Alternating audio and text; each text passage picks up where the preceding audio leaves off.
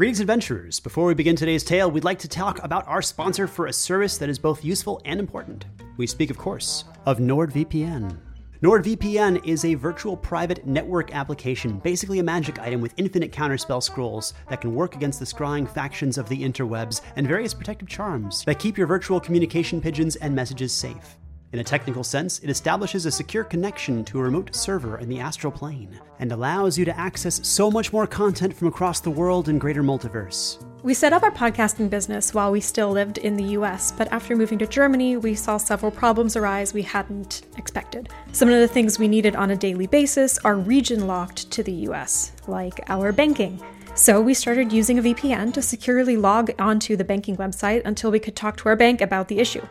After two hours talking with them, their grand solution was exactly what we had figured out NordVPN. But NordVPN isn't only a stoic bodyguard, it also has a fun side. Did you know that a large variety of entertainment is region locked, like your old DVDs? What's a DVD? Let's not make us feel old and instead explain that while you're logged into NordVPN, you can stream television shows as if you were in a different country. I mean, realm state. So you might have access to an entirely new lineup of great entertainment from services you're already paying for and subscribed to. NordVPN even unlocked a menagerie of new German horror content we'd never even heard of and are delighted to be enjoying every week. To get the best discount for your NordVPN plan, go to nordvpn.com slash darkdice. Our link also gives listeners four extra months on a two-year plan. There's no risk with Nord's 30 day money back guarantee. So if you've been thinking about using a VPN or are looking for a newer and safer way to utilize the content you're already paying for, Oh, or are really paranoid that the silent one is secretly reading your emails, give NordVPN a try. Contained herein are the heresies of Radolf Burntwine, erstwhile monk turned traveling medical investigator. Join me as I uncover the blasphemous truth of a plague ridden world that ours is not a loving God, and we are not its favored children. The Heresies of Radolf Burntwine, coming January 2nd, wherever podcasts are available. Greetings, adventurers! We have some exciting news for you. We've grown our team to the point where we feel like we can consistently release a new episode of Dark Dice on the 16th of each month. That's right, the 16th. This is all thanks to the generosity and loving support of our Patreon team. That's right, you, our listeners, our fans, we love you. Never in a million years did I imagine that my D&D hobby would become a podcast. Nevertheless, one that people would be interested enough to support. So thank you you, you have our, my sincere thanks as well as the thanks of the players, actors, musicians, and everyone that we work with. If you happen to join our Patreon, we also have quite a few goodies there, including our brand new alpha of our world book for Dark Dice that we're putting together called Old Taral, the Dark Dice Adventure Guide, which we're adding to each month based on your feedback. Additionally, we'd like to forewarn you this episode in particular is extremely long. No joke, I'm terribly sorry. This one clocked in at over the length of three normal episodes, but there wasn't really a way to break it up that felt right, given that we also intend to release a mega fun and totally canonical April Fool's episode on the 16th of next month featuring one of my all time favorite voice actors, Christopher Guerrero, the voice of Overlord's Ainz Ooal Gown, joining us in the hilarity. Oh, and speaking of which, we have a content warning on this episode for some hilarious fake vomiting near the 20 minute mark or so. So, as always, please be sure to check the content warnings at the bottom of our show notes before listening to this episode while eating a soup and leaving us a one star review saying we didn't warn you. Lastly, before we get started, we have a quick word from our sponsors. In the climate ravaged world of 2072, the city of Pura stands as a miraculous green haven. Pura is a geoengineered paradise that protects its fortunate residents from the global catastrophes of heat domes, fires, floods, and droughts. In a time when the world outside is unsafe, it's vital for Pura's existence that people rally behind the purpose of the city, and Demetria Lopez, head of the city's public relations, tirelessly promotes its idyllic image but when she stumbles on a dark secret that, if exposed, would be the downfall of Pura's existence, she must decide who and what she's willing to protect. From Wondery, the makers of Academy and Doctor Death, The Last City stars actors Rhea Seehorn, Jeannie Tirado, and Maury Sterling. Follow The Last City on the Wondery app or wherever you get your podcasts. You can binge all episodes of The Last City early and ad-free right now by joining Wondery Plus.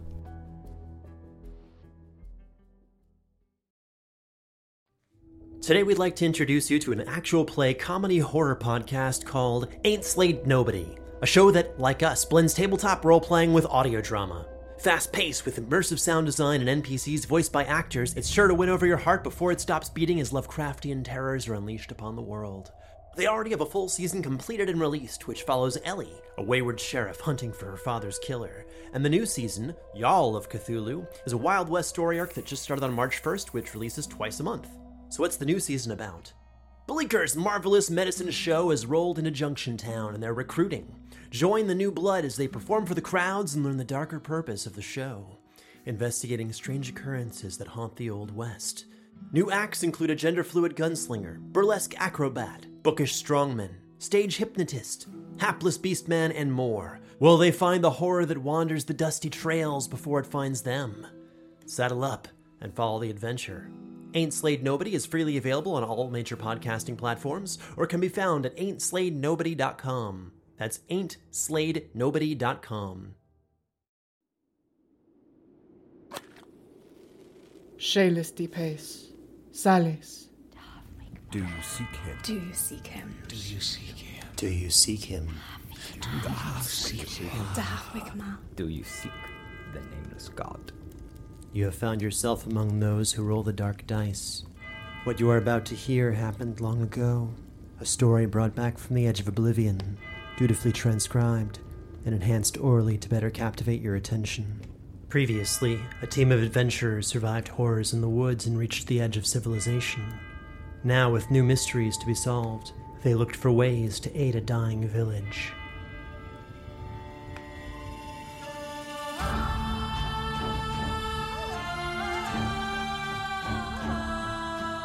Dark Dice, The Long Road.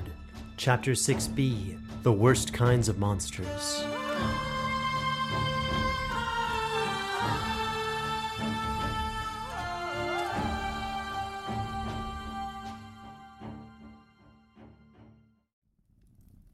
When the team awoke, it was already late in the afternoon. Their bodies aching, still fatigued and exhausted, it was the pangs of hunger that pulled them from their slumber. And as they were consuming the leftovers from the previous night, an athletically cut man with tan skin, a gut, and short dark hair descended the stairs. Morning. Did any of you want bread or rice today, or Hmm. Or fresh bath water? Good morning. Uh, where's Ias? He, uh, well, he left. So soon. I thought he'd at least say goodbye. He seemed in a rush, which was kind of strange given our previous discussions about custody of the inn, and said it was important that he not put off bringing the children home any longer. To their new home, rather. I'll admit it sounded kind of suspicious at first, but uh, he took the kids with him and his lucky set of hiking boots. Ah, The hiking boots. Hmm. So he's not coming back. Yeah, he made that much clear. So he's sold the inn to you? That's one way to put it.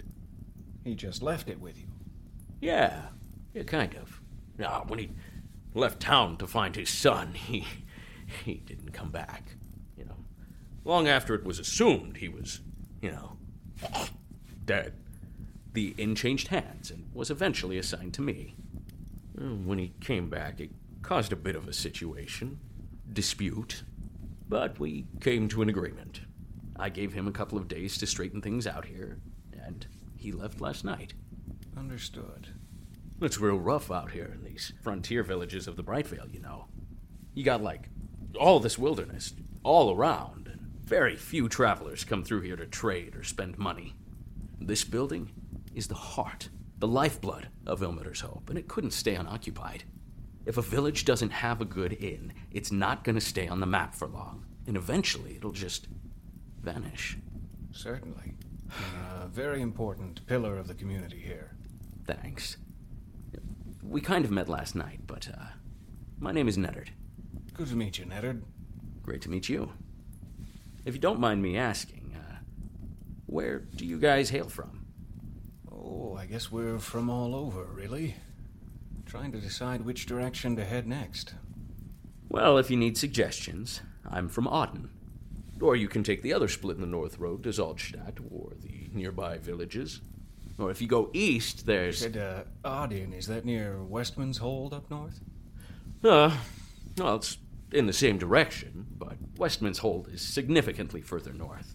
It's like a couple of days, like a three day horse ride. And on that topic, if you're looking to travel, I have a bunch of wares for sale for travelers, such as yourselves, uh, if you're interested. Anybody for purchasables?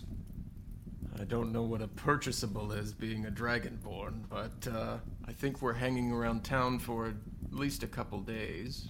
Well, you want to rent a room for a night, then. Another night will be five silver for all of you.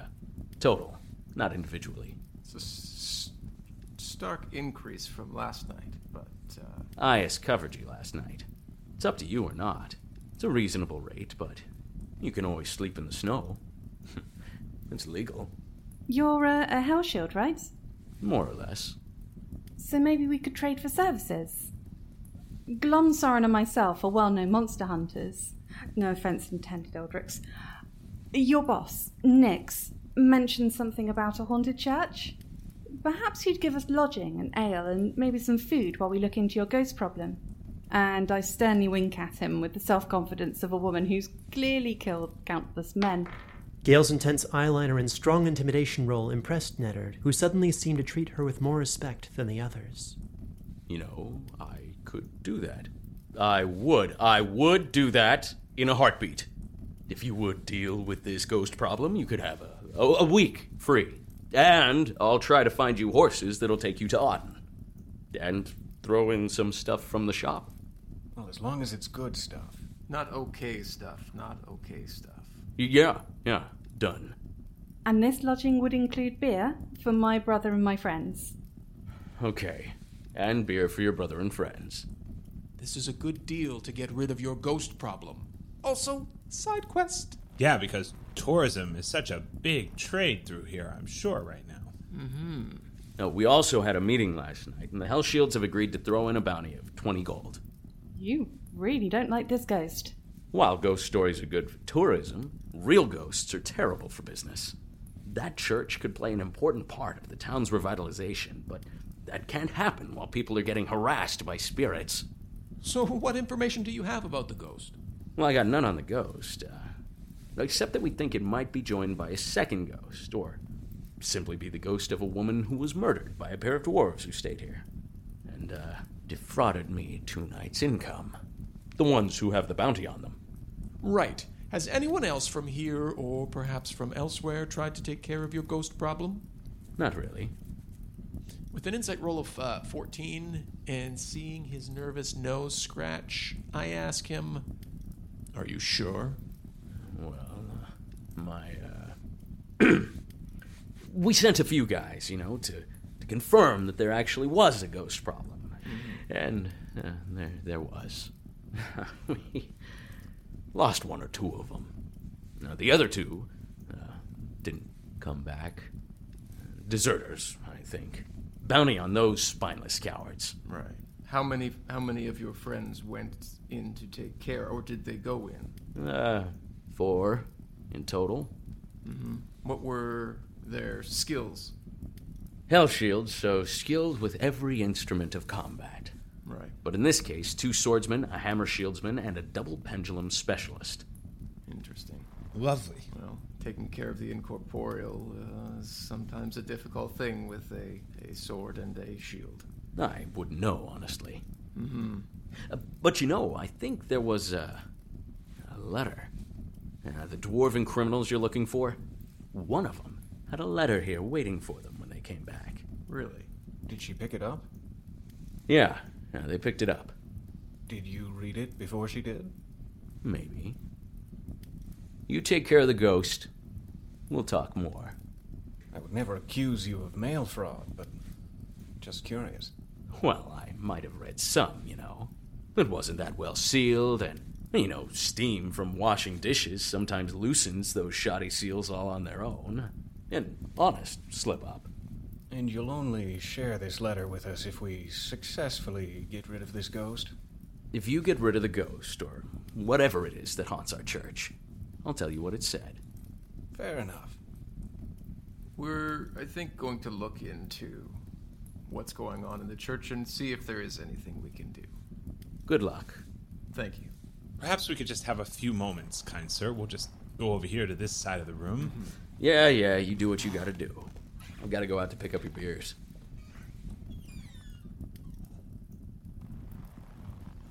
Um, so it appears that everyone is fleeing this town. They want us to go north, and I must admit, 700 gold sounds mighty nice, split four ways. But I have to wonder, like, why, if Lord Percy and Sir Alias, if he's real, are all going south, we, we could just go south and join them again. Glom turns to Gale. He was a. Percy was a good man, Gale. And He is, but we have our own task to do now. Our own new quarry to hunt, and I've grown to like our new friends. And I think someone as dangerous as this Rowena should probably be stopped. It's up to you, though. We could just run away, or, you know, you could pick up your sword. Glom straightens up a little. I'm not suggesting we run away, I'm just, just saying. Gale smirks at him. Fine. So we're not running away then? Fine. All right, well, what do we know about these Hell Shields, or whatever they're called? They, they seem to be bandits that are sort of taking over. They don't. You said it earlier, they're basically mercenaries. And if House Osmark is hiring their lot, that technically makes them men of the crown, not bandits. As much as they might be keeping order in this town, I feel like it might not be the best for this town. Mm-hmm. And they seem very intent on us getting whatever ghost right, or whatever it is in this church out. For some reason, there must be something down there they want. I suspect it has more to do with them wanting to turn the church into a temple for Ukathe. The old building has strong bones that go back further than anyone living in this village. That was oddly specific, but also logical. Mm-hmm. So we have two working theories about this side quest, and both of them shine a poor light on our employers. Let's remember that we also saw a group of the Hell Shields in the forest that didn't seem to be faring that well. Keep in mind they're quite well known for being skilled in combat, and that it's rare to find them in such a state. Mm-hmm. Yeah. They'd been decimated, destroyed. While they slept, even some hadn't even woken. Well, it sounds like we're going excavating in a church. So, are we in agreement? I think so. Yeah. We're going to the church. Absolutely. Does anybody have a torch? Nope. No, I believe I have three of them. Glom stops and takes a, one of the candles off the off the wall, and then walks out the door. But I said I had three. Soren stood in the doorway behind the team for a moment, holding three unlit torches before sighing and following them into the flurry of snow beyond, continuing on their path toward the church. Ildrix, what's our word? Pineapple still? Yeah, yeah. Uh, I think that's what we said. What if they hurt us? Do we need a new word? What if they hurt us? Hurt us? Like, what if they heard the word because I was shouting it in the forest? Well, stop yelling the word. okay, fine. All right. You want another word? Let's come up with another word. I'm fine with the same word. I'm just asking. Yeah, let's let's let's go with pineapple. Don't say it. Let's go with the word that you have already said and now you don't want me to say. All right.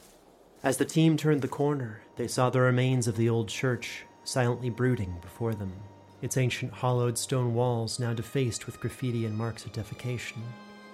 The aged wooden doors that once formed its entrance were now scattered on the grounds before its shattered frame. Words carved in common over it, burned for emphasis, read, Not these gods, never again. The windows were broken, charred black. Whatever stained glass images they once framed lost forever. Only a single band of rope and a curious line of white on the floor stood between them and their passage into the ruins. Just gonna walk over the rope as casually as possible. No signs of movement from the exterior looking in. The sun is getting close to setting, but I can still see fairly well inside.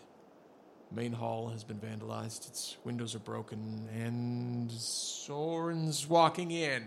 Come inside. It seems safe for now.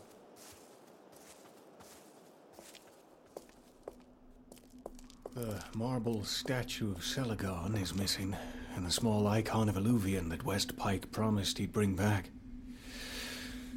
This this area had a bronze relief that once held hundreds of candles. It's all gone. I suspect that the cuts uh, Bits of hay, charred wood, and beds were not part of the intended design. No. Nor that body back there.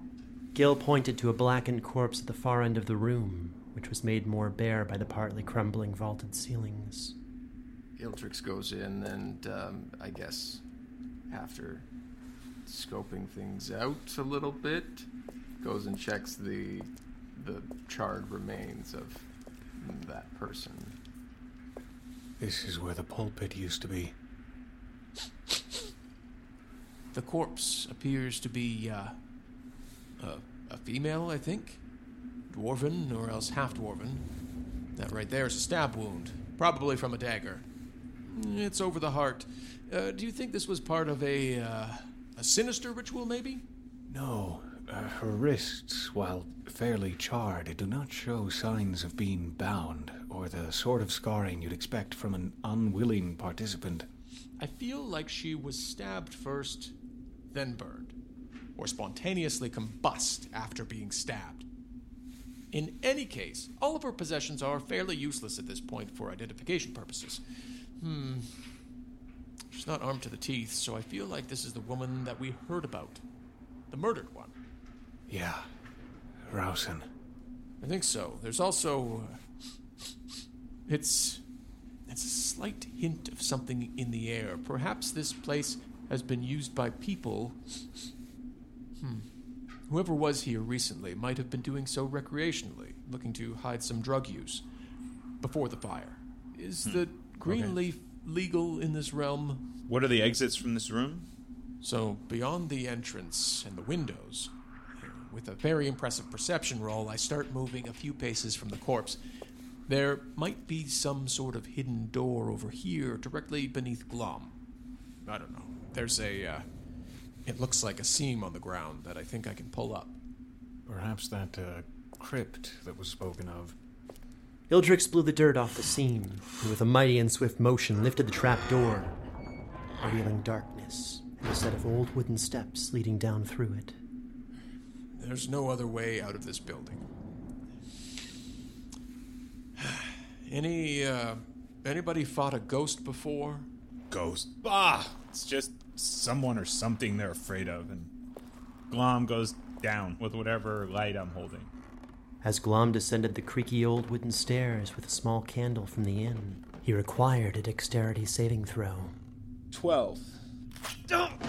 Glom took five damage as he felt a sharp pain in the back of his ankle. The smell of his own blood his only thought as he fell uncontrollably down the stairs, arms flailing until they found purchase in the solid dirt at the end of his journey. A mere ten feet below the entrance, but without the candle, Glom could only just barely make out that he was now within the dark undercroft, roughly the same dimensions as the structure above. Billiard. Halt! There may be a trap. Something cut my ankle. Are you all right? Just peachy. Ugh, I think I'm fine. Uh, There's the lights out. If does anyone have a torch? There aren't any torches up here. Of course there aren't any torches. Just beyond Ildrix's view, Soren shot a hurt look that could not fully be translated in podcast form. I said I had three. Okay, it's dark, but Glom's gonna look around with a seven. Uh, there's a smell down here. Uh, oh, somehow worse than upstairs. Uh, bodies. Oh, great. More dead bodies. I also, uh, hear something. Sure, it's nothing. Um, I might not be alone down here. Eldrix jumps down, not using the stairs. Gale runs down the steps. Taking just a quick moment while alone, I think Soren might run back to the corpse. We need to know what Rosen saw when she died. We need to know if it was Rowena that did this. Oh, you're probably right. Watching the others depart from view, Soren produced an old bronze lantern worn with age and tarnish, containing a small black candle. Without action, the candle flashed to life, burning with an emerald flame. Soul of the fallen, I command you to enter. Speaking low and incomprehensibly, the flame's light grew and grew, casting the old church into a hideous green. Time seemed to slow as the flickering light threw writhing shadows that made the old stone walls undulate like flesh. The splinters of charred wood and cloth squirmed like a mass of bugs. Unnoticed by those below, but consuming all of Soren's focus, a familiar ethereal figure was pulled, screaming from the afterlife into the material plane back toward the charred corpse that she once occupied, through the familiar dagger sized hole in her heart, pushing back the muscle down into the bone and coagulated blood. The corpse began to twitch, convulse, and a tortured scream left her melted lips.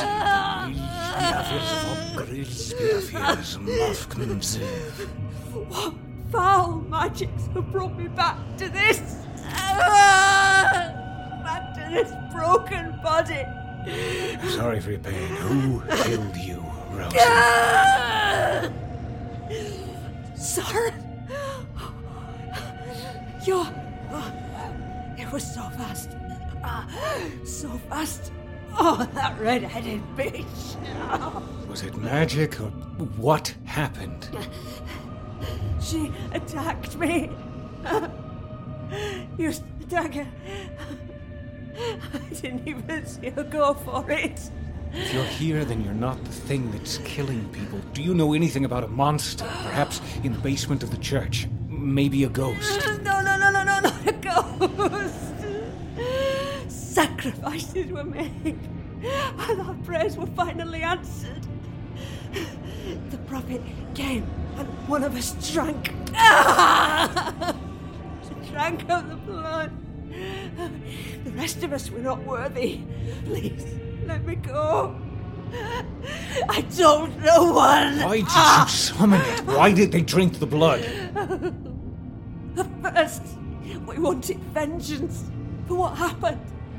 Then, when called to face justice for our actions, we were given the chance to avoid it. to rebel against our oppressors. Please, please let me go. I was too weak. Hurt no one. My only crime is finding solace in the pipe and bottle. Not yet. Who are your conspirators and who are your oppressors? My fellow villagers of Ilmater's. Ah, hope. We had lost hope. Those who had children taken. Those from Auden are our oppressors. Hell Shields and their employers. Sora noticed a slight shift in the wind as a brief flash of firelight came from the open trapdoor. Now unsure of exactly how much time had passed, Soren's mind began to wander toward the safety of his companions. Please. Enjoy the void. See you, Vidriaf. I will miss you. As Soren expunged the light from the candle, the burnt church returned to the physical realm, a site of failed ambitions, lost faith, a place free from the tormented spirit of Rousen. Her soul, white as smoke, clawed free from her broken body, ascending through the tall rafters like a pillar of choking haze as Soren turned for the trap door. Meanwhile, ten feet below where he stood a few moments before this conversation began, Glom found himself in the dark confines of the Undercroft, the glint of two animalistic eyes in the distance staring back at him with hungry anticipation. Who, who's there? Don't come any closer. With a quick dexterity roll, Glom clamored for his candle, relighting it by sparking his wrist guard over his gorget. In the dim glow, a woman stood above him two paces away, hungry and panting heavily. Wet and dried blood dripping over her toothy smile and down her chin. Her eyes, as red as the hood she wore, stared attentively at Glom, not as if he were a warrior, not even as if he were a man, but as a piece of flesh, a meal. As Glom's grip loosened from the candle, he did not notice Gale's magic pull the light over the woman, who was now clearly illuminated by its eerie flicker. Her gray tattooed skin wrapped in a tangle of cloth and belts, affixed to which a mix of arrowheads and spearheads jostled, that gave clear indication to her breathing. Proof that she was in fact very much alive. Her arms, however, impaled at the wrists and through the palms, were a mix of metal, flesh, and dripping bone that twitched as they slowly rose to threaten the prone Glom. But just before those bloody points could reach Glom's face, a shadow stood between the two combatants as Ildrix landed and began a flurry of blows, critically hitting the woman with a claw to the shoulder and punching her twice more for eight damage, breaking her nose and pushing back her small but intimidating frame. grinning and licking the fresh blood. The woman locked eyes with Ildrix and lashed out at him, his arms instinctively blocking, mistaking her attack to be mere fists, as sharpened bone and steel cut into his scales, her own blood misting over the wound, forcing him to make a constitution saving throw. 17. Ildrix seemed hardly worse for wear beyond the loss of a few scales. However, the realization of the nature of her disfiguration gave him pause, forcing him and Gale to make sanity saving throws. Five. Four. Both Gale and Ildrix felt true fear as they pondered what a woman of such sadistic nature could do to them if they dared approach, and each suffered 20 stress damage.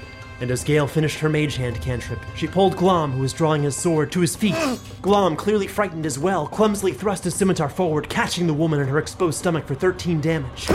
Die, fiend! However, this only seemed to shift her attention from Ildrix as she grabbed the blade with both hands, pulling it further through her body and herself toward Glom, frothing teeth bared. I let go, maybe backpedaling slightly, but I want to backhand her with my wrist guard and stab her with my silver dagger. The wrist guard's edge cracked the side of the woman's head immediately before the dagger sunk into her shoulder, an impressive series of strikes that seemed to give her pause. But as the shadows danced in the hovering candlelight, Gale now stood behind Ildrix, shifting her terrified expression into a sinister grin. And stabbed Ildrix in the back with her dagger. Twice. Will a 12 and 14 hit? Something about the situation heightened Ildrix's senses, and he was somehow able to feel the blade's presence even before it struck him, and he dodged out of the way by instinct. As Gale's form spun by, stitches tore and her face slipped, peeling down just far enough for him to see the true features beneath. The deep, hollow sockets of the silent lord that Ildrix had come to expect. Do you seek the void, child? Mm, nope. I'm gonna try and, I don't know, fire breath the silent one who needs a Dex saving throw to avoid 10 fire damage. Two. As a burst of flame struck the silent one Glom and the woman, another shape dropped down from above. Soren, landing next to Ildrix, found himself in a very particular situation, where everyone around him was on fire, in a basement filled with corpses. Ildrix's unconscious yelling finally let loose a deep-rooted fear, pulling Soren's sanity into question. Good gracious me. I, I am frightened. It is six. Frozen in place and wrought with 20 stress damage, Soren was immobile, joining the others well beyond healthy levels of stress. And now it was Gale's turn to act. Well, having been set on fire, Gale is going to retaliate with an Eldritch Blast. 14. The blast from Gale's hand put a hole in the stone behind where Ildrix's head was only moments before. He had dodged the oncoming attack. The bloodied woman used this distraction to strike at Glom, slashing his shoulder with her mangled arms for five damage and forcing him to make a constitution saving throw. 16. Seemingly unaffected and failing a perception roll, Glom, now on fire, looked back at Ildrix confused. oh, so much better, Ildrix. This is lovely. Just what we needed. Now I'm burned and with a ankle problem. I attack the monster woman thing. Seven! More concerned with putting out the fire than attacking the woman, Glom's half hearted shield bash critically missed, giving her the opportunity to tackle him to the ground. However, after the quick flash of flames receded, Ildrix saw that Gale had moved to the other side of Glom and thought he saw a second figure run off into the darkness that resembled Balmer. I'm gonna let it go, opting to help Glom. As the woman sat atop a terrified Glom, her mangle of hands and bone forcing his jaws open, blood freely dripping down her crushed nose toward his face, the trickle drawing closer and closer toward his open mouth, until a sudden crack ended her life. A swift horizontal kick instantly breaking her chin and neck, sending her sprawling off Glom. She fell atop her head, which was now wedged firmly under her back, and a tense silence filled the air as Soren's turn to act came. Sipping my ties. Gale will throw herself on the floor and use her, her, her clothing to pat down the rest of the fire and scowl at Ildrix. G- Glom, did you see what he did? He, he attacked me. Glom began to slowly stand to face Ildrix, picking up the remnants of the candle which was now burning on both broken ends. So Glom is moving in between Gale and Ildrix? And I would imagine that Ildrix would be trying to move to help. No, Glom does not let Ildrix approach Gale. You've got a little uh, something there, Glom. There you go. Gale, are you okay? No, we were meant to be able to trust him and he just lit me on fire. Yeah. Um, sorry about that. See, what happened was there you took your face off. Like you, you had a face and then you took it off. And it No, No, no, I've always had a face, and I, I, I don't know what you think you saw in the dark, but you just set me and Glom on fire, and that is simply unacceptable. I realize it was a hasty reaction, and I wish to make it up to you by not doing it again. Do, do you think we can trust him? I mean, he, he, he just broke that woman's neck. Brother, did you see what he did? I did not.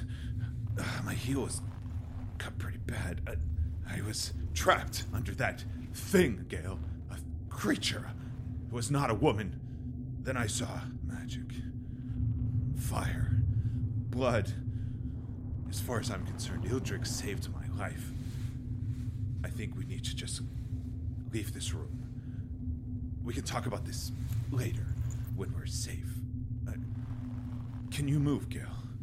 I, I, I can move, but shouldn't we see what else is down here first? I'm sorry, I seem to have missed the fun here. W- what happened? What, what were you fighting?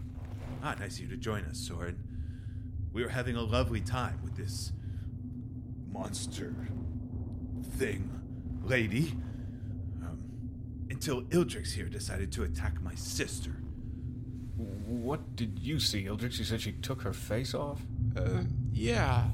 There appeared to be a stitching holding her face to her body that fell for a moment, revealing the face of the Silent One. You're being ridiculous. I don't even use foundation, just eyeliner and occasionally concealer. Maybe some skincare products to keep the wrinkles away. Proper skin hydration is really important, uh, even as a knight. Uh, The sun can do terrible things to you. He's clearly had too much ale. N- not a not that's not a lie. I may have had too much beer. However, My eyes have been known to always show me the truth. I. I really understand what you're going through right now, Hildrix. Which is why I'm going to have to ask the two of you to understand. Ildrix has shown himself to be a true friend, even if he's made a mistake just now. We've all been through a really terrible situation. No, strike that. Some of the worst days of our lives since we've met, and, well, Ildrix may not have been entirely to blame for his actions just now. Mistakes like this in a, a dark murder cellar lit only by a confusingly broken candle, they, they happen, and we need to forgive him because he only wanted to protect us. We need to give him another chance.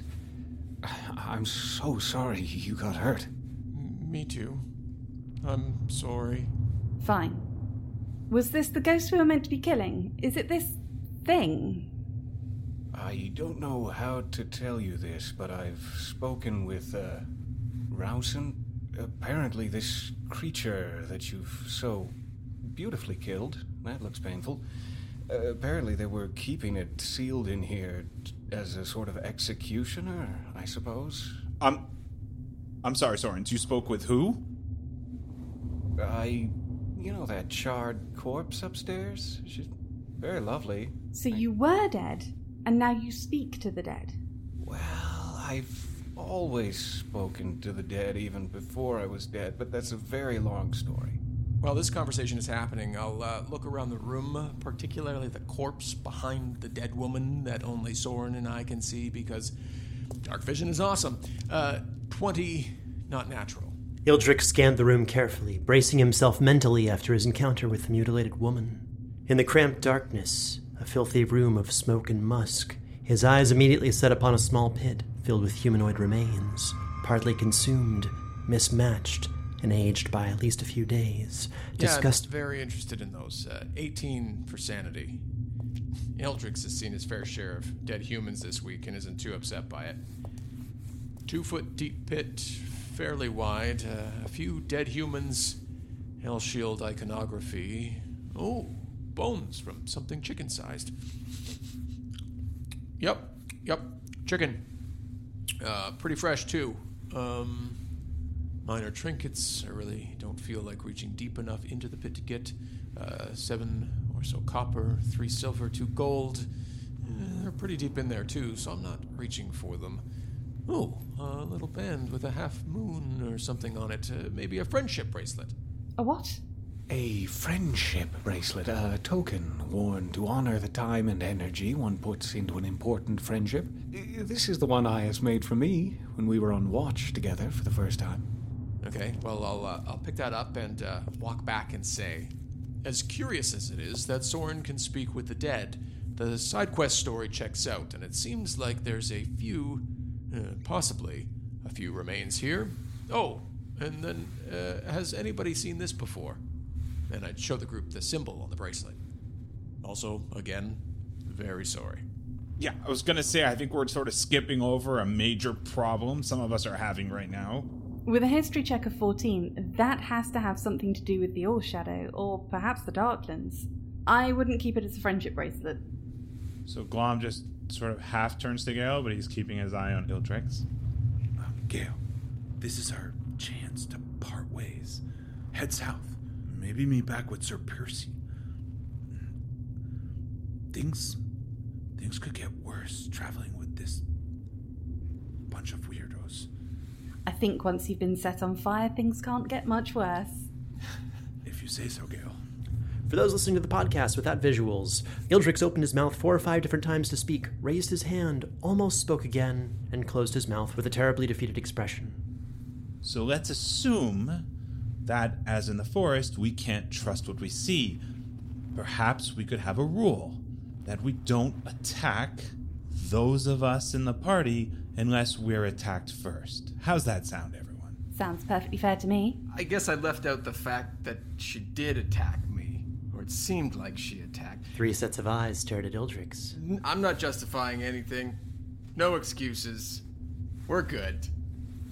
We're good. So, about that rule? No attacking the four of us first. I can agree to that. And just so that we can put this issue to rest, is there any way I can prove that I'm not the Silent One? Maybe with. Gale. Maybe I can. Would you please show everyone that you don't have a stitches in your neck? Okay. Um, and Gale holds down her neck to uh, show everyone, holding her, her gloved, slightly charred hands. Um, fuck, it's just me. Um, there's nothing to see. Yeah, I don't see any stitches, but uh, you have really good skin. Like I said, skincare routines and hydration. Never miss a day. I mean, there's one detail I'm still struggling with, Soren. How you talk to a corpse without using witch magic. One moment, Glom. So, you spoke. I'm sorry, I'm finding this very difficult. You spoke to a corpse and it talked back. Um, what did the corpse say to you, Soren? Well, the corpse seemed to imply that the Hell Shields may be oppressors of a sort, or perhaps retaliatory enforcement of laws broken. Not exactly welcomed visitors, either way, if I understood correctly. I can't believe the walking corpse is the sane one in this moment. And and why why did they want us you said this thing was being kept by whom? It appeared to be made somehow by the villagers themselves. I've seen something similar before. Those infected by his blood. It takes particularly vile acts to bring this sort of thing about. Anyway, the corpse, Rausen, identified herself as a part of a group of villagers that had lost hope.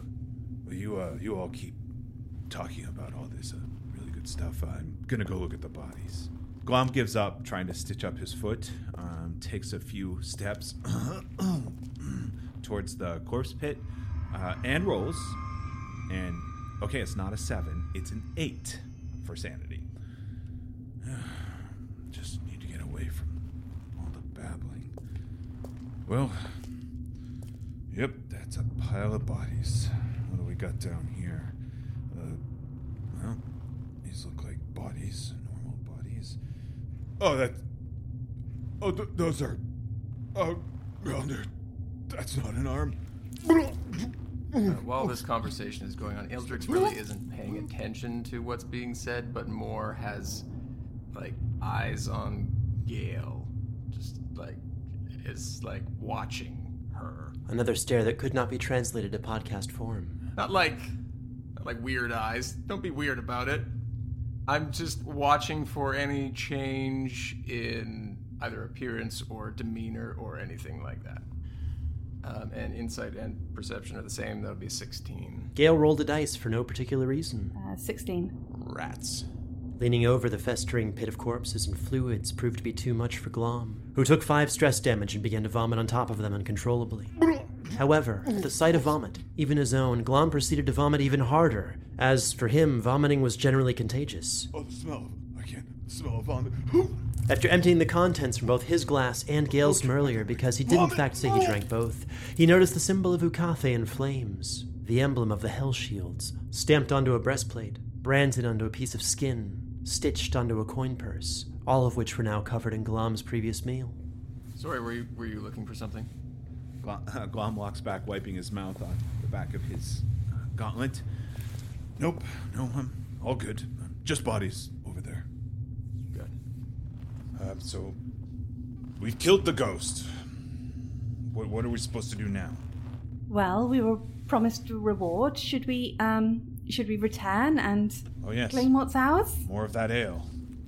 Did we want to bring the corpse to them as proof? If we want to get paid. Right. Doing so might put the villagers at risk. So, so, so no then. We can bring it out. Are there any, I guess, Are we bringing morality into this, or do we just want coin? We were hired to kill a monster that Soren made it sound like might have been some kind of protector for the villagers. Certainly seems like it's sort of a- an emergency measure of sorts. Huh.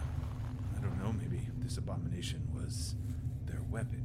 Uh, either way, I think it's likely the Hell Shields didn't know what we were walking into. Agreed. So, potentially, now we have just destroyed the thing protecting the villagers. We're responsible. So, we've seen maybe 12 villagers in this town, apart from the Hell Shields. They seemed like the normal villager sort, doing villager things like sweeping dirt, carrying brioche, petting woolly ibex. It strikes me that perhaps we should have asked one of the villagers if they were being horribly treated or taken over by these Hell Shields, but too late now. Another hasty reaction. Sorry, I'm just really fond of side quests. So, since we've already killed the thing, perhaps we should turn it in? I mean, what's the worst that could happen now, given it's already dead? I don't know. But I think I think you're right. I think we should go and get the reward or whatever it was, the free room and board. And was he not going to tell us 20 gold. Ah, twenty gold. And I believe he was going to tell us the letter he had written. Contents of a note for the larger bounty we're hunting. Can I give one more sweep of the area just to sort of look for anything out of place? Exits, etc.? Sure, Eldrix didn't let Travis finish the description. I, I mean, Eldrix got distracted by the corpse pit. So, there could have been something important we missed? Hmm, 19. So, I see a few things of interest. A small hole we could crawl into that goes a bit deeper than I can see. I think only Gale could fit into it. If I had to guess, I'd say it goes east, perhaps in the direction of the blacksmith. Also, oh, this is interesting. There appears to be an actual stone passage we can all fit in. Yeah, behind this burlap tapestry thing. Hmm, oh, right here. I almost didn't notice it. That's where I thought I saw someone run during the fight. Hmm. Well, looking around, there isn't a trap behind the stairs, but oh, there's a great spot to hide and cut someone's feet as they walk down. That's a good point. Pretty sure that our culprit snuck past us during the fight and fled down the larger hidden passage, so follow me quietly as you can. The team did not question Soren, following him into the darkness, and they soon heard a muted groan of wood or stone being dragged in the distance. The sound stopped almost as quickly as it began, and after only a minute or so of walking, they came upon a trapdoor above them, under which was a ladder. Hmm. Glom gave a silent hand signal before attempting to push the door open, failing and realizing that something heavy was blocking their exit. Thus, a skills challenge began. Skills challenges are similar to combat, and simply put, the number of collective successes or failures will either take the party closer or further from their intended goal. I'll explain these in greater detail in a future episode, but for the sake of runtime, this episode currently being slated over 12,000 words, I won't add anything unnecessary to it. I'd like to just run at the door and start pushing, because obviously somebody has to. Uh, I'll, I'll follow and help. Glom's in there too with a strength of 20. Glom actually should probably be the one bashing the door if his foot didn't hurt so much. An assisted strength roll at advantage with a 19 and a 2, so 22? The trio moved in unison, physically shattering the wood of the trapdoor and causing the heavy blockage above to fall down. A mix of charred brick, weighted stone, and part of a pulpit fell dangerously toward them as they began to emerge into the fresh night air. However, Ildrix's quick thinking and strength pulled Glom and Gale out of the way. Due to failing his roll by the slimmest of margins, Soren was struck squarely in the face. The team's first failure against their first success. Pulpits. Glom is trying to come up and draw his bow to peer out and see who the, who's there. Hobbled, having expended his double-ended candle earlier that evening and holding a bow with readied arrow, Glom rolled a four, the team's second failure, sweat stinging as it brought heavy streaks of black eyeliner into his eyes. He could only make out the lights of Ilmater's Hope in the distant night, and the smell of fresh brioche wafting from somewhere nearby. Gale followed close behind. With a 19, Gale is employing her arcane arts to track whatever it is. I can see something running in the distance. Follow me. With their second collective success against two failures, the next roll would decide the outcome of the skills challenge. The trio continued in a full out run, but ultimately Soren's luck had run just short again as he tripped over a rope tied between two sturdy trees and was swiftly struck in the face by a small branch it seemed to trigger somehow. Why does this seem familiar? Gale, Ildrix, and Glom hopped over Soren and noted that the creature, perhaps humanoid, appeared to be running toward the dead pines at full speed.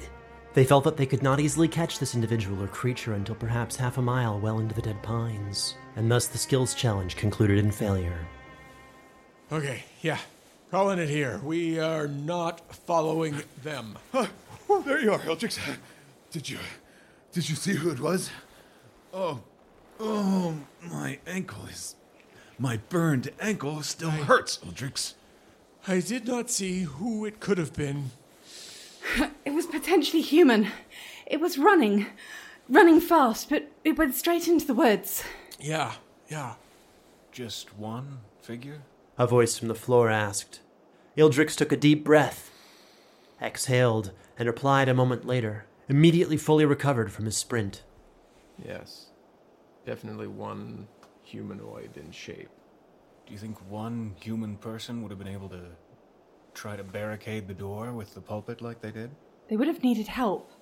Seem, seems odd. I'm just curious because the Silent One, assuming it was our charming, faceless Hellion, typically works alone. Assuming it's not actually Gale, of course. No offense intended. None taken, but it's really just me. I did not see a second creature. Can I find tracks? 23. Glom backtracked ever so slightly and made a discovery. There was more than one. Look, here. A second set of footprints. Back this way. Both barefoot. Somewhere in size, maybe between a elf or half dwarf. Uh, ugh. what do we know? They both had two feet, ten toes, and there were two of them. Is that helpful? Interesting. Why would they try to track us? Well, there's the basic betrayal. You know, perhaps the Hell Shields didn't want to pay us, but they seem fond of their boots, and it would be just plain strange for them to work with the creature they hired us to kill. And then there's something about Rowena and Sindri enlisting the help of children to do something. I forget. Um, yes, Soren, story is very important. However, right over there, a door just opened and closed, and these footprints lead right over there to that house where that door just closed. I turn. A quarter of a mile away, a door clearly closed on the house furthest to the right, a small cluster of homes. Should we follow? Might be a good idea. Yeah. I'm good for some answers with a side of revenge. I will head that direction. Glom limps along behind. The team walked toward the small cabin, its orange timbers and smoking chimney, housing unknown sinister secrets within. Its singular window was closed, a brown curtain drawn before it, and its only entrance, a plain door painted red, seemed almost too simple, too mundane to lead to whatever fiends lurked within. Here, evil hid in plain sight, masked in the simple and mundane. So, um, Glom, I, I don't want you getting hurt, us getting hurt, just until your ankle feels better. Would you mind stepping away a little to, um, look back the way we came? Just to make sure nothing's following us. Ildrix and Soren glanced back, clearly able to detect that nothing was following them. Ah, good thinking, Gale. Okay, um, so while he's looking at the church, Gale will use Mage Hand for the second time tonight to gently open the door. And it's locked. Or stuck, but very likely locked. No one's following us, Gale. I wonder if we should check somewhere around the building for another window, rather than going straight in the door? Well, why doesn't one of you knock and one or more of us can go to the back? I don't mind uh, knocking. Put myself in harm's way if you have my back. Right. I'm just gonna hide. Right here. If anything happens, just say the code word. Glom nodded at Soren and Gale and did his best to hide, in plain sight behind a young tree, six paces from the door. You coming, Ildrix? Yeah, I'll go around back. Best friends Ildrix and Gale were once again reunited in a shared task, walking toward the back of the cottage. Gale? Gale? Gale, watch. Watch him, Gale. It's the buddy cop, buddy cop movie coming. On their way to the back, they passed a number of empty cages, large enough to house chickens or perhaps rabbits, before reaching another window, curtains similarly drawn. As Soren knocked on the front door, audible clearly even at this distance, the curtain briefly moved. A pair of surprised eyes were just barely visible beyond before the curtain closed again. Person inside? Your home is very small, so you cannot be very large. I am, and your curtains look like they could be lit on fire with ease. Perhaps you might want to open the front door and speak with our friend peacefully before there are further problems. We would just like to talk. The front door groaned open, and Soren found himself face to face with a young human woman, a villager he'd seen before in Ilmater's Hope. Her skin seemed so much darker when compared to his own gray hands, and her hair, wild and entangles, all the darker. She held any fear of him in place with hatred, an expression that Soren found curious, familiar. I'll attempt to hit the abomination in the face with my bow. 14 to hit, 8 damage to its face. Her face split open as an arrow cracked through just below the cheek, sending her screaming into the void, then suddenly silent. Lyasha. Soren's eyes flickered as they alone witnessed the child fall into the pit of that hellish bastion, until they again found focus on the woman before him, barely concealed knife in one hand, unmistakable fury in her voice. Dreamcarver Soren, what brings you to my door at this hour? Soren simply forgot. He stood before the woman, confused. Stress, it seemed, had placed a strange spell over him as he detached himself from his memory. Hold up my hands slightly disarmingly and just say, "Hello, I- I'm sorry to bother you." no, that's that's polite for the circumstances. I have no idea what to say. How about what you are doing here? Is she barefoot? Yes. No shoes. Barefoot. So I just like to kind of, with Glom, keep her in the doorway, not threateningly, but make it clear that she's not going to get past us. Are you a villager of Ilmater's Hope? Yes. How long have you lived here? She spat past Soren's feet. Why would you waste my time with such pointless questions after everything you've done? Uh, I, um. Perhaps it is true how the travel has changed all of you. I have lived here my whole life. I was born here, was married here, had a family here. And after your failures, I am all that is left of that family. I sense that we knew each other. Not well, so I don't hold it against you. You you simply promised that you would help bring my children home among the others that were taken. Ah, you were the bunny lady, the family that worked with Phlegia. Yes. We we didn't have the heart to eat them when the famine came and letting them go is the reason my husband is dead. What can I do for you? The woman was near tears now, gripping the blade with white knuckles. Soren saw the window for conversation closing. How long have the Hell Shields been in Ilmater's Hope? Long enough to take the inn, the stables, and the mayor's house. Did they come as invaders or as aid? We are not subjects, not not peasants owing fealty to some wealthy lord who hasn't worked a day in his life. We are citizens of the Bright Vale, and we can take care of ourselves. Or do you ask such a foolish question? Because you and I are of the same mind. though it took me longer to realize the full nature of the situation here than I'd care to admit. My friends and I would like very much to be of assistance to Ilmater's hope. I owe you that much. The woman scanned her immediate surroundings before motioning for Glom to come closer. Come inside. Yeah, all of you. Thank you. Glom makes a bird call sound that him and Gale use as children for all's clear. When Gale hears the sound, she relaxes and makes her way to the front of the house without a word. I uh, follow, perhaps around, uh, just a few paces back. The team entered the small single room home, illuminated by the light of the cooking stove and a few scented candles. Fragrant hints of vegetable soup lightly danced through the air around a central table, bed cot, and three functional chairs. Remnants of a fourth chair and various torn pages from books were visible as kindling within a pile of wood by the fire as the door closed quietly behind Ildrix. Glom tries to find any kind of chair to just slide into. Glom sat and stared at a small white and gray rabbit nestled beneath the cushion of the chair. No, don't get. No, stay With off. a sense oh, of don't- comical oh. and highly distracting rolls over the next few minutes, he was able to gain the hare's trust, enough for it to be held in his lap and calmly pet, restoring five stress damage. It's actually quite soft. Meanwhile, Liasha looked at each of the team with a silent, bitter sadness before continuing their conversation. The one beneath the church was our protector, the strongest of us. More like the most unhinged. We we truly just want to help. We feel that we have a pretty good idea of what happened, but what we don't know is why it happened. How much do you know? Uh, some months back, all of the children in the village went missing.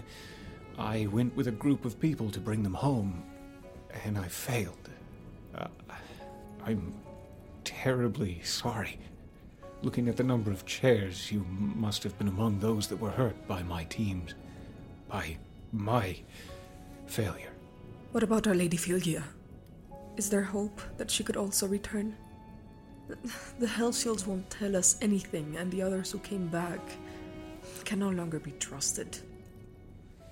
Hyas was only looking out for his own son, after all. I'm sorry to say that Phlegia will not be returning under any circumstances. She was killed by some kind of dimensional trap. I wish I could explain it better. It was so confusing, even for me, but she, from what I've come to understand, was killed by some kind of evil version of herself. I'm truly sorry I couldn't be there to stop it, close as I was. She was a. my patron. The witch who scowled but didn't mean it. The teacher and friend who gave my family joy. She introduced me to my husband, you know. Liasha's disposition shifted as she glared at Gale. Our future was taken. Our children were taken. My Daniel, my little Constance. We prayed to the gods, made offerings, but they would not help us. We begged our patron witch and prayed for days after she left. A stranger visited our village. A man, a prophet, who said that our children would not be coming back. He spoke with such certainty that it caused violence among us.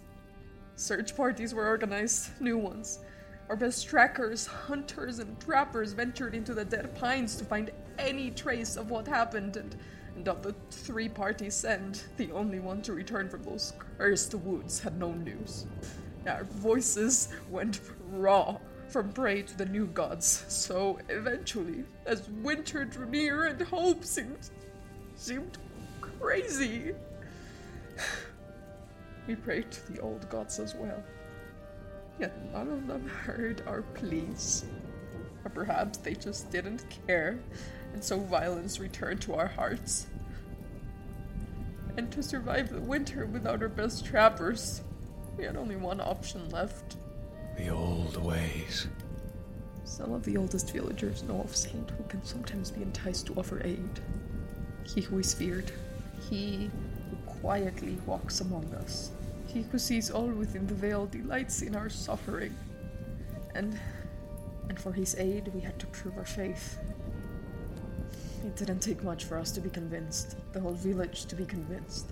The stranger was charming, knowledgeable, and all of his prophecies came to pass. You must understand, he would say things and they would simply happen. Who was this man? He called himself Cole, though I don't think it was his real name. He spoke of a god older than the other gods, forgotten, older than time itself. One who would actually hear our broken cries and act if we but called upon his servants in the proper way. And the stranger offered us a way. It was a very dark winter, Soren.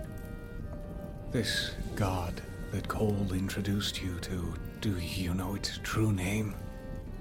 It comes from a time before names. And yet we seek him and the change he will bring with his passing. I see. And what about his saint? His saint is similarly nameless, though we refer to it as the Silent One. Why would you ask that? Why would you ask something evil for help? They were the only ones who would help us. So you're saying the entire village now worships the Silent One and the Nameless God? Those that still live took part in the ritual, though it's broken many of them. I. I also do not wish to dwell on what happened during the Dark Night. We are all ashamed of our actions, yet wouldn't do hell again if it would bring our children back. I'm sorry I, I didn't return. What good is any of it? I'm so sorry. We we truly tried to find your children. And now Lord Osmark sends men to make us pay for our transgressions. He has no right. My husband went after you, you know? He was a good man.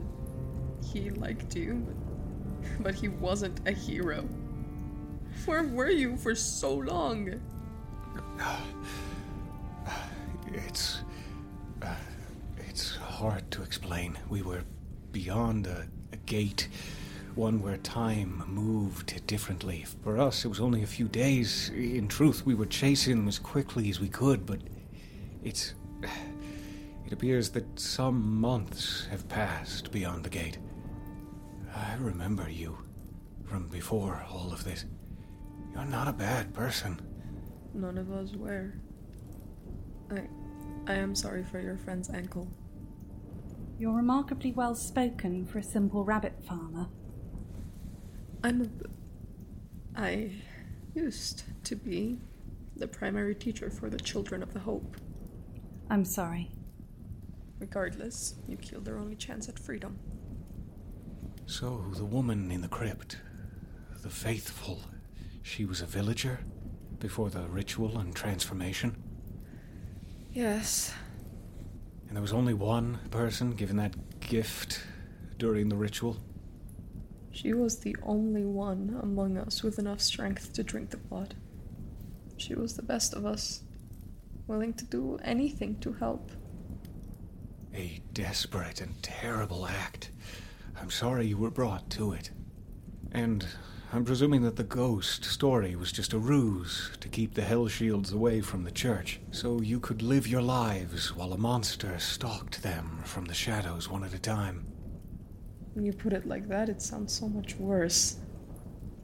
Why did you have to get involved? Why did you have to help them? I'm sorry, in truth, we thought we were helping all of you. With a 19 persuasion check, the woman looked up at Soren, rage and hatred burnt out, giving way to something else. I sense the truth in your words. and It hurts. I want to hate you. I want to take this knife and give my last breath to stab you. But I can't find it in me. I just feel so empty. You don't have to forgive me. But I do nonetheless, Soren. I just don't know where to go from here. Shh, the bunny is sleeping. But this is important. What can we do to help the village? If you want to help us, you could kill the Hell Shields. How many Hell Shields in total are there? I believe there are five. And how many villagers left? Let's remember that these are turnip farmers, elderly trappers, and widows. They stand no chance against five fully equipped and trained hell shields of the war goddess. We may be able to take five hell shields. He says, whispering surreptitiously. Definitely if they take their faces off. Glom looks at Ildrix. The concern is not if we can take them. My concern is the presence of the Silent One here, and the reverence toward this nameless god as well. Yes. Do you seek him? You have seen him? I don't. Uh, uh, I mean, we've seen him. Then our, our prayers might really be answered then. The world reborn into peace. Good, good, good, good. I uh, I hope you're right. Would it be too much to ask of you if we could chat in here alone for a few minutes? A lot has happened. That will be fine. I will go borrow something from my neighbor and return in a few minutes. Thank you. Don't eat my soup. Wouldn't dare. So, Sorens, would you like to recap the lovely position we put ourselves in for our lovely compatriots? Oh, well, I'd love to. It, uh, it appears that we've killed the only defense these villagers have against the, the invasion of mercenaries, whether these or the next band that comes along. Yes. And we left out the best part, I believe, which is they're worshipping the very god that had something to do with taking their children away in the first place, it sounds. It certainly sounds that way. I know that fear and desperation can lead to incredible things. However, it seems that they are unaware that the cult of the nameless god took their children. And at this point, I don't think that telling them would do much good, as it's literally all they have left. Hmm. So they now want us to kill the Hell Shields. In in the name of the nameless god. Yeah, I, I can't say I'd be comfortable killing the Hell Shields and leaving the village in its current state. They're pretty much defenseless. Maybe we tell the Hell Shields to find home elsewhere. Um, perhaps there's reason in approaching. Well, normally I would side with the villagers. Yeah, but but they're worshiping. No, we're in a uh, we're we're in a rock between a rock and a. It's a bad place we're in. Um, the Hell Shields might not know what these villagers have gotten into, and if they realize that maybe home is greener, the pastures are greener over the hill, they might just leave. And then. Except we just took out the one creature they were afraid of. Do they know that, though? Oh, good point, Gale. So if we continue to propagate the myth that there is still a ghost, then the Hell Shields may want to leave, or, or perhaps leave the villagers alone.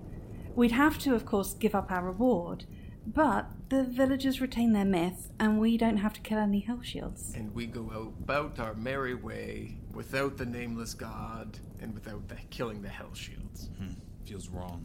I think it feels wrong because there's the possibility that someday they might find out that the ghost does not exist or was not what they believed and return to kill the entire village. And also, are all the villagers worshipping the nameless god or whatever, or are there some who just want their children back? She did say there were some in the village who do not follow the nameless god, so there could be innocence in play.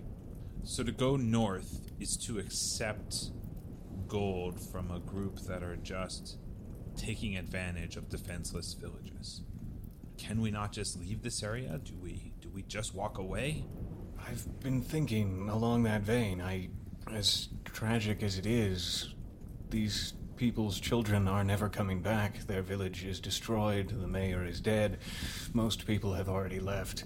It is an upsetting situation, but not one we necessarily need to get involved with. It if it's already at a dead end, I guess is what I'm trying to say. Do we offer safe passage for those who wish to go south? North. And there is the concern, too, that if we do anything against the Hell Shields and want to continue north to find Rowena and Sindri and pass through Auden, that we would be branded as criminals of Eastwood, heading into a now enemy territory if we take any action against the Hell Shields whatsoever. Again, a very hard, uh, a rocky, a rocking, um, it's a situation. hmm Perhaps we can find out who is not uh, who is not beholden to the nameless god. It's a small group. You want to take a They're census? sitting in the house of one of their worshippers, talking. We could just we could just Who's ask. already angry at us? We'll smooth it over. We won't eat her soup before she comes back. That's step one. Step one. I know we've just had a small sip, and it's actually quite nice. But we mustn't have any more. Do think we need more information. As dangerous as it is to go around asking questions without picking a side, I think we do need to talk to the villagers, find out how many are behind this nameless god, and I do like the idea of attempting, as long as we can, getting away with the ghost still uh, being in play, as far as the Hell Shields are concerned. But that is a very dangerous gambit. Yeah. Well, perhaps we just go back and say, didn't kill the ghost. We'll try again tomorrow, and then we can go do a little asking. You know, are you about the nameless god? Do you like somebody else? Hi, have you heard the good book of the Nameless God? It's not so good, or is it? Well, there's a small problem in that the church has a wide open, broken door down to a bunch of bodies with no monster. Mm-hmm. Mm-hmm. So the first Hell Shield that walks past it, probably gonna peek their head down. I wonder if we can encourage one or two of them towards the church. Potentially, um, to create a situation where it would appear that there's a ghost in play there. Oh, I can make it appear as though there's a ghost in play. I was gonna. Don't you worry about that. I was gonna say, Soren, don't you ghost? I could get some guards there. How long would you need? I think I could scare them off in 30 seconds. Well, summoning actual ghosts seems better than what I was going to suggest. The door opened abruptly, and Liasha looked at the team with surprised caution. Sorry, the soup needs to be stirred. Okay.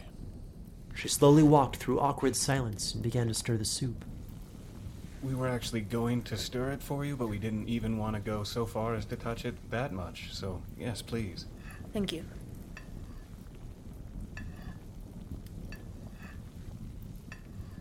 All right, well, I will go and get a guard. Give me 12 minutes. You can explain to this lovely young lady how we're going to keep her myth alive. Oh, the guards already think that the creature is still alive. How? How? How do you know that? Because you all died fighting it and disappeared. What's in that soup? Mostly water, but also carrots, parsley, and onion. Mm.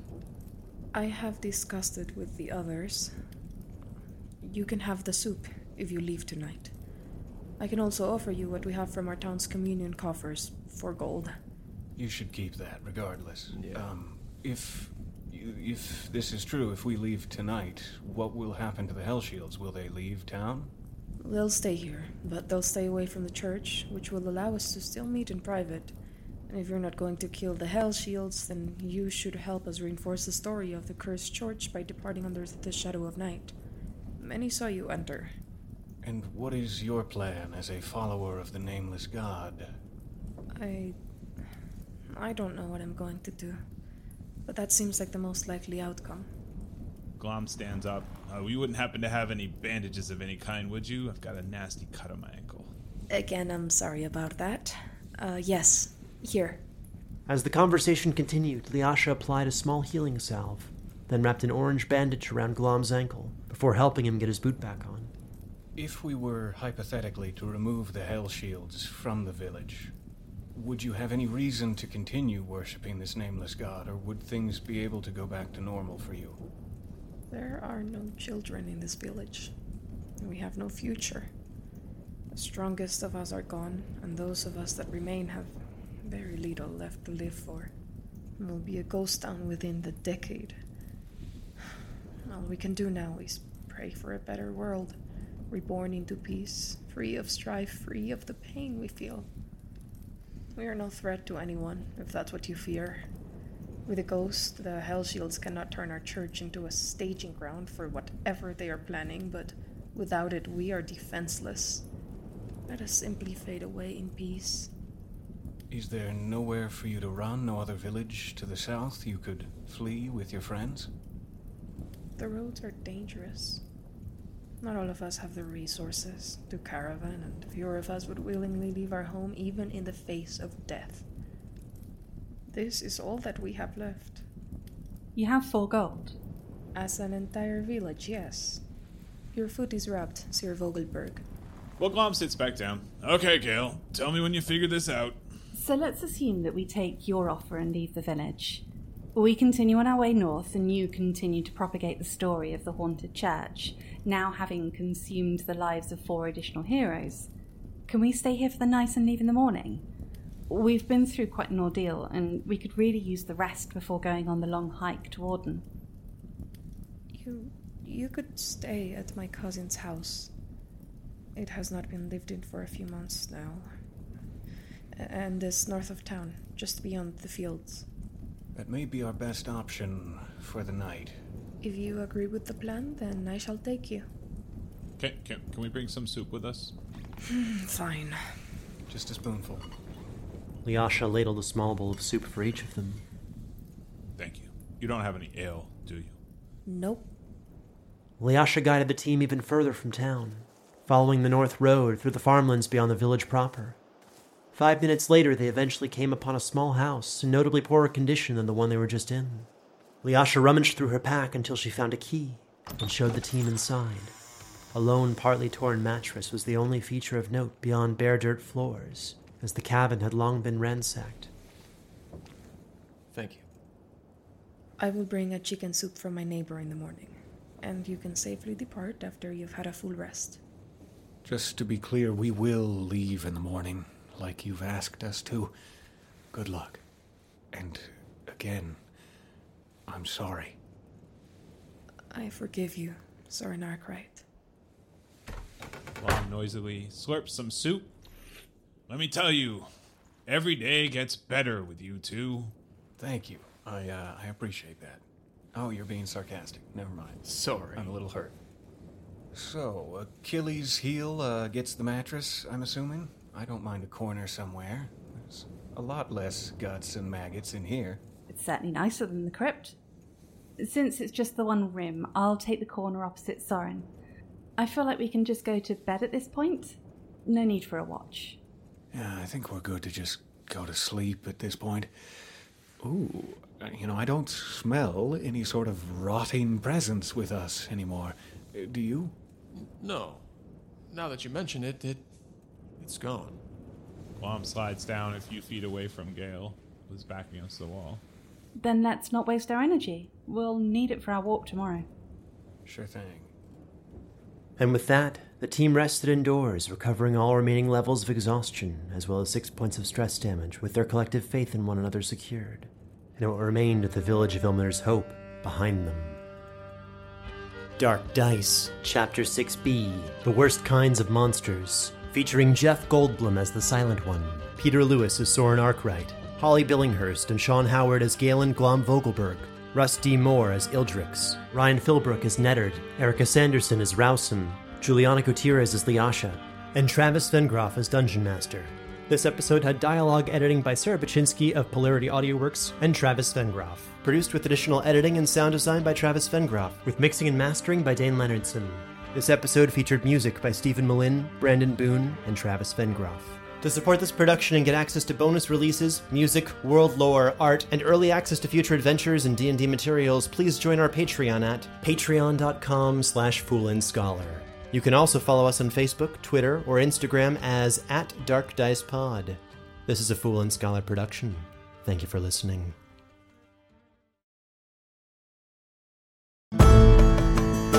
A story of monsters, mystery, and myth, and the four adventurers who have banded together as heroes and as friends. And then he hears Val's voice from above, and then he basically feels better. Yeah. who come together to make the world a little safer for their fellow mortals. Large creatures. I brought Hody! Yeah. yeah. We can't put Hody in danger. Well, I guess it's hero time. Reckless Attack is a weekly, collaboratively built and character-driven D&D 5th edition actual play podcast. Join us at our table as we explore a homebrew fantasy world whose future is built on the mistakes of the past. A story of ultra giants and saints, legends and rediscovery, and stacks of frogs. Checkers is building his own Ewok village. Uh-huh. Check us out at recklessattack.com or wherever you listen to podcasts. Every five minutes, a transplant candidate dies while waiting for a compatible heart, liver, or kidney. Imagine a technology that could provide those life saving transplant organs for a high price, and imagine what a company would do to monopolize that technology. On a remote island in Lake Superior, a team of geneticists unlocks this holy grail of medicine by reverse engineering the genomes of all mammals, creating an animal with organs perfectly suitable for human transplantation. They a docile herd animal, but one team member had another, darker vision. This ancestor is anything but docile. The team's work spawned something big, something evil, something very, very hungry. Ancestor is a complete serialized fiction podcast by number one New York Times bestselling novelist Scott Sigler, with all episodes available. Binge the entire story now on Apple Podcasts, Spotify, or wherever you listen to podcasts.